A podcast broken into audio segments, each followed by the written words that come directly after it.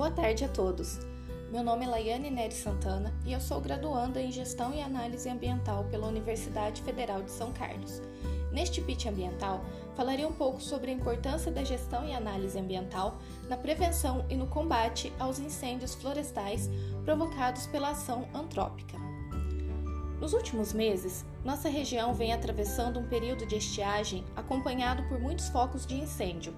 Um exemplo mais recente ocorreu no dia 16 de agosto, segunda-feira, na Estação Experimental Ecológica de Tirapina.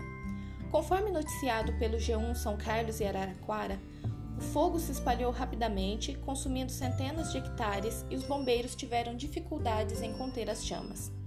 As queimadas provocadas por ações antrópicas trazem inúmeros prejuízos à população, à biodiversidade e aos compartimentos ambientais. A poluição atmosférica causada pelos incêndios é nociva à saúde humana e de outros seres vivos. O gás carbônico liberado contribui com o efeito estufa, acentuando as mudanças climáticas, os incêndios também ceifam a vida de diversos animais e deixam o solo menos fértil, aumentando a demanda por agrotóxicos. A gestão e análise ambiental é uma área multidisciplinar que pode colaborar na prevenção e combate dos incêndios florestais e da poluição atmosférica advinda dos mesmos.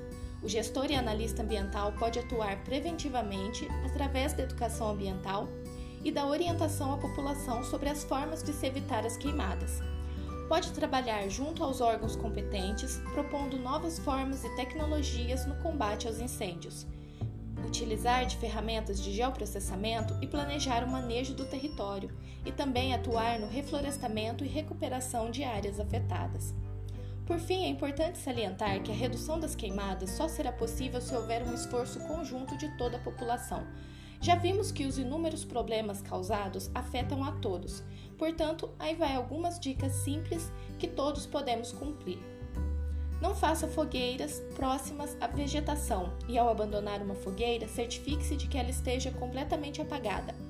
Não solte balões, não jogue bitucas de cigarro, mantenha fósforos e isqueiros longe de crianças, não queime o lixo, utilize a coleta seletiva e, caso não haja, entre em contato com a administração do seu município.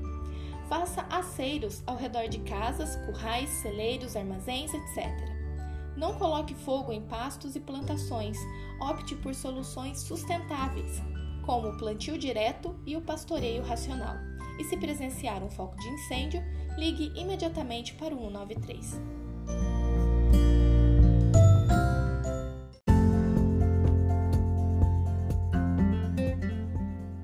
tarde a todos. Meu nome é Laiane Nery Santana e sou graduanda em Gestão e Análise Ambiental pela Universidade Federal de São Carlos.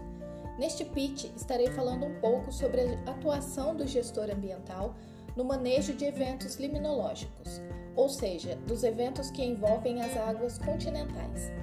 Este profissional é muito importante no âmbito da prevenção, da gestão e da remediação de impactos ambientais Portanto, ele pode agir antes, durante e depois do evento. Um exemplo de impacto liminológico ocorreu em Itirapina em 2020. Devido à estiagem, uma grande quantidade de algas se proliferou na represa do Broa, causando preocupação a banhistas e autoridades. Um laudo da CETESB considerou que as águas da represa ainda estavam dentro dos padrões internacionais de qualidade das águas recreacionais, Porém, a proliferação de algas indica que a represa estava passando por um processo de eutrofização, que pode provocar a contaminação da água, a morte de animais e a deterioração do corpo hídrico. O gestor e analista ambiental pode e deve atuar em situações como a eutrofização, aplicando medidas preventivas ou corretivas nos corpos hídricos. As medidas preventivas envolvem o controle das águas residuais, o controle da drenagem urbana, o monitoramento ambiental, o manejo de matas ciliares e de bacias hidrográficas, entre outras. Já as medidas corretivas envolvem processos mecânicos, físicos ou químicos que irão interferir na produção do fósforo e outros nutrientes daquele meio, reduzindo assim a eutrofização. A água é uma substância muito abundante em nosso planeta, porém, uma pequena parcela é potável. Por isso, a preservação dos corpos hídricos é de suma importância para nossa sobrevivência e bem-estar. Água presente em ambientes lóticos ou lênticos é imprescindível para nossa saúde, produção de alimentos e bens de consumo, geração de energia e para os ecossistemas.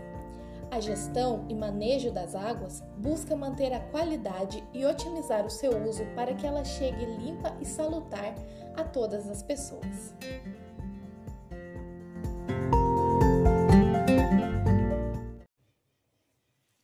Olá a todos!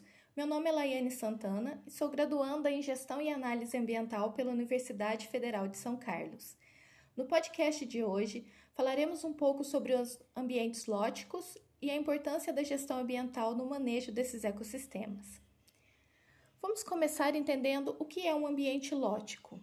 São ecossistemas caracterizados pela presença de água em movimento, como os rios, riachos e córregos a estrutura desse ambiente pode ser dividida em curso alto, médio ou baixo.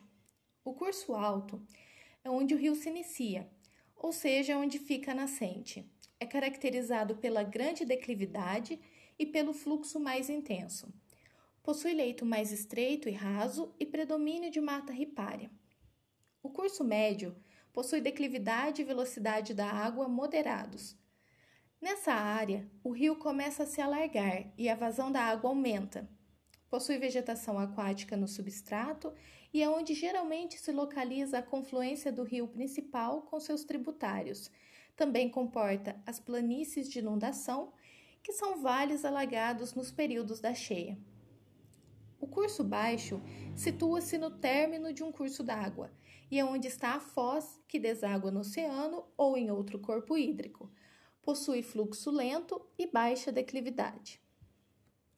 A hidrodinâmica de um rio pode ser resumida em três processos: erosão, transporte e sedimentação.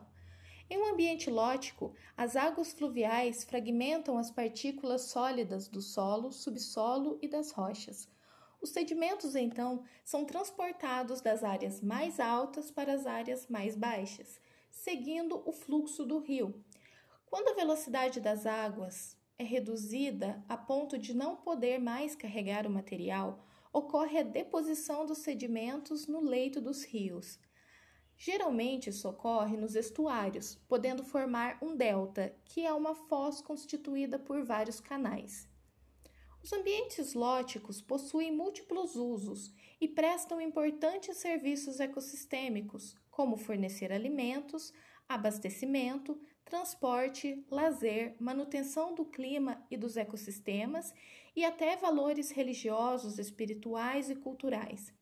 Além disso, no Brasil, a maior parte da eletricidade provém de hidrelétricas. Porém, todas essas atividades podem impactar o ambiente de alguma maneira. Os rios possuem a propriedade de serem autodepuráveis isso significa que, através de processos químicos, físicos e biológicos, eles são capazes de depurar os poluentes lançados em suas águas, restaurando sua qualidade. Porém, é preciso que aquele ambiente lótico esteja em equilíbrio para restabelecer e que não seja excedida a sua capacidade de autodepuração.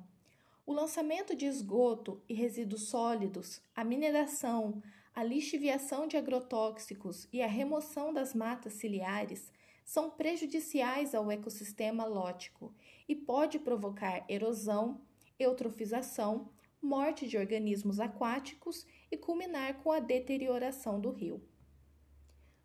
Nesse sentido, a gestão ambiental pode colaborar com a preservação dos ambientes lóticos sem deixar de usufruí-los com responsabilidade e sustentabilidade através de monitoramento liminológico, da aplicação da legislação ambiental nos empreendimentos, da gestão dos recursos hídricos e das bacias hidrográficas e de estudos e pesquisas acerca dos impactos ambientais. É necessário que toda a sociedade civil, governos, empresas e universidades estejam engajados na preservação dos nossos ecossistemas aquáticos. Como já vimos, a água é um bem necessário em todas as esferas biológicas, sociais e econômicas. Portanto, é de interesse de todos a preservação desse recurso. Eu vou ficando por aqui. Agradeço a todos a atenção e até a próxima.